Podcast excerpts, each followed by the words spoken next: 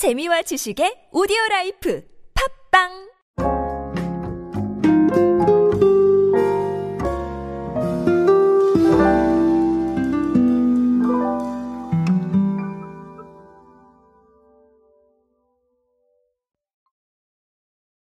어, 결론부터 말씀을 드리자면 오늘의 주제는 beauty입니다. 자, beauty와는 전혀 연관이 없을 것 같이 생긴 제가 왜 뷰티 주제를 가지고 왔냐면요. 아, 아시다시피 뷰티 시장은 트렌드가 굉장히 빠르게 반영되는 시장 중 하나입니다. 자, 그래서 어, 최근에 좀 뷰티 트렌드가 어느 쪽에 있는지 아, 최근 매출을 한번 보면서 알아볼 수 있도록 하겠습니다. 안녕하세요 여러분 노준영입니다. 마케팅에 도움되는 트렌드 이야기 그리고 동시대를 살아가시는 여러분들께서 꼭 아셔야 할 트렌드 이야기 제가 전해드리고 있습니다. 강연 및 마케팅 컨설팅 문의는 언제든 하단에 있는 이메일로 부탁드립니다. 자 아, 오늘 통계는 올리브영의 통계고요. 올리브영이 최근에 어, clean beauty 선정 브랜드의 누적 매출이 5천억을 넘겼다라는 통계를 내놨습니다. 자 이게 2020년 6월에 처음 선을 보였어요. 그러니까 어, clean beauty를 올리브영에서 직접 만든 건 아니고요. 어, 이런 브랜드들을 선정을 한 거죠. 자, 이 브랜드들의 매출이 5천억을 넘었다라는 거고요. 어, 2020년 6월에 방금 말씀드린 대로 첫 선을 보였습니다. 3년도 안 됐는데 5천억이 넘었습니다. 그러니까 굉장히 좀 좋은 것이다라고 보여지고요. 자, 그러면 올리브영 clean beauty가 뭔지 좀 궁금해 하실 텐데, 어, 실제로 매장 가시면 아실 수가 있어요. 그런데, 아, 자체 기준을 정립을 해서 건강한 성분과 더불어서 지구와 공존하기 위한 노력을 하는 화장품 브랜드를 발굴해서 소개를 하는 겁니다. 자, 어떻게 보면, 음, 뭐, 동물 친화, 아니면 뭐, 친환경, 이런 쪽으로 초점이 맞춰져 있다라고 보시면 좋겠어요. 자, 어떻게 보면 착한 화장품이다, 착한 뷰티다, 이렇게 보셔도 되겠죠.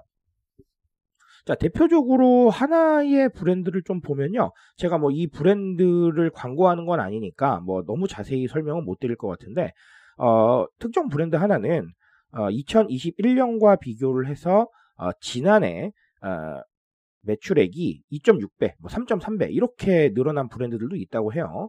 자, 그런데 이 브랜드가 엄청나게 우리가 알려져 있는 브랜드는 아니고 중소기업 브랜드였다고 합니다. 그러니까 어, clean beauty 선정이 돼서 어, 사람들이 그만큼 좀 관심을 가졌다라는 것도 가능하겠죠. 자, 어, 일단은 사실은 오늘은 하나만 말씀을 드리면 될 것 같아요.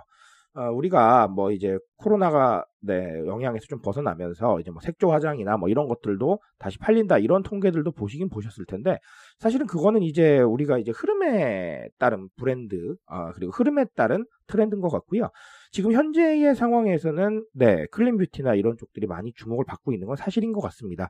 자 가치 소비의 문제겠죠. 자 예를 들면 이런 겁니다. 만약에 내가 환경에 정말 관심이 많다라고 하신다면 어, 환경에 신경 쓰는 브랜드를 고르고 싶으실 거예요. 왜냐하면, 자, 똑같은 내돈내산인데, 어, 내가 생각하고 있는 가치를 어, 돈을 쓰면서 충분히 한번 좀 네, 느껴볼 수 있는 이런 상황들이 있죠.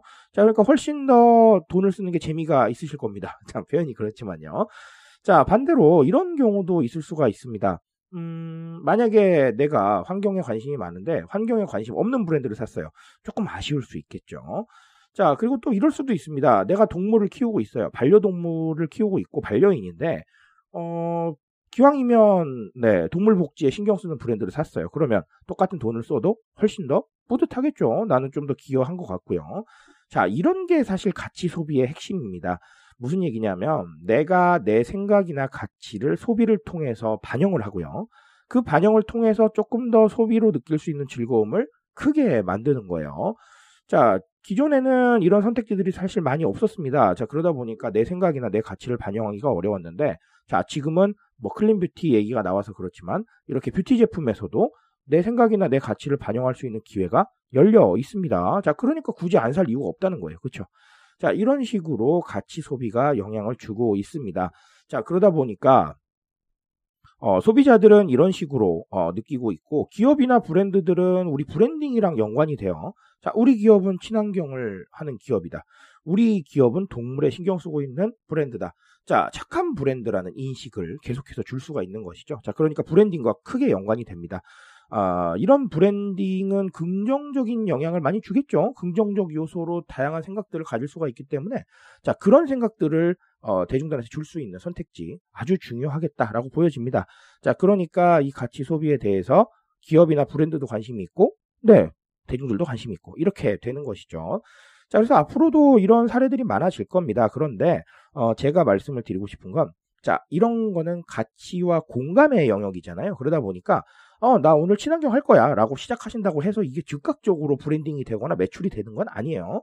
자, 시간과 여유를 가지고 어, 좀 더 설득하려는 작업들이 필요할 거고요. 자, 그렇게 좀 생각을 해주시면 되겠습니다. 그래서 제가 branding이라고 했잖아요. 자, branding이라는 건 하루아침에 일어나는 건 아닙니다. 그렇죠?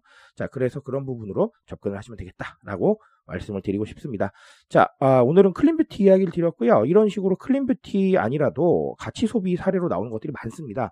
자, 그런 사례 찾아보시면서 우리 기업이나 우리 브랜드가 나아가야 할 길 한번 고민해 보시기 바라겠습니다. 저는 오늘 여기까지 말씀드리겠습니다.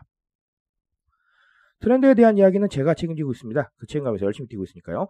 공감해 주신다면 언제나 뜨거운 지식으로 보답드리겠습니다. 오늘도 인싸 되세요 여러분. 감사합니다.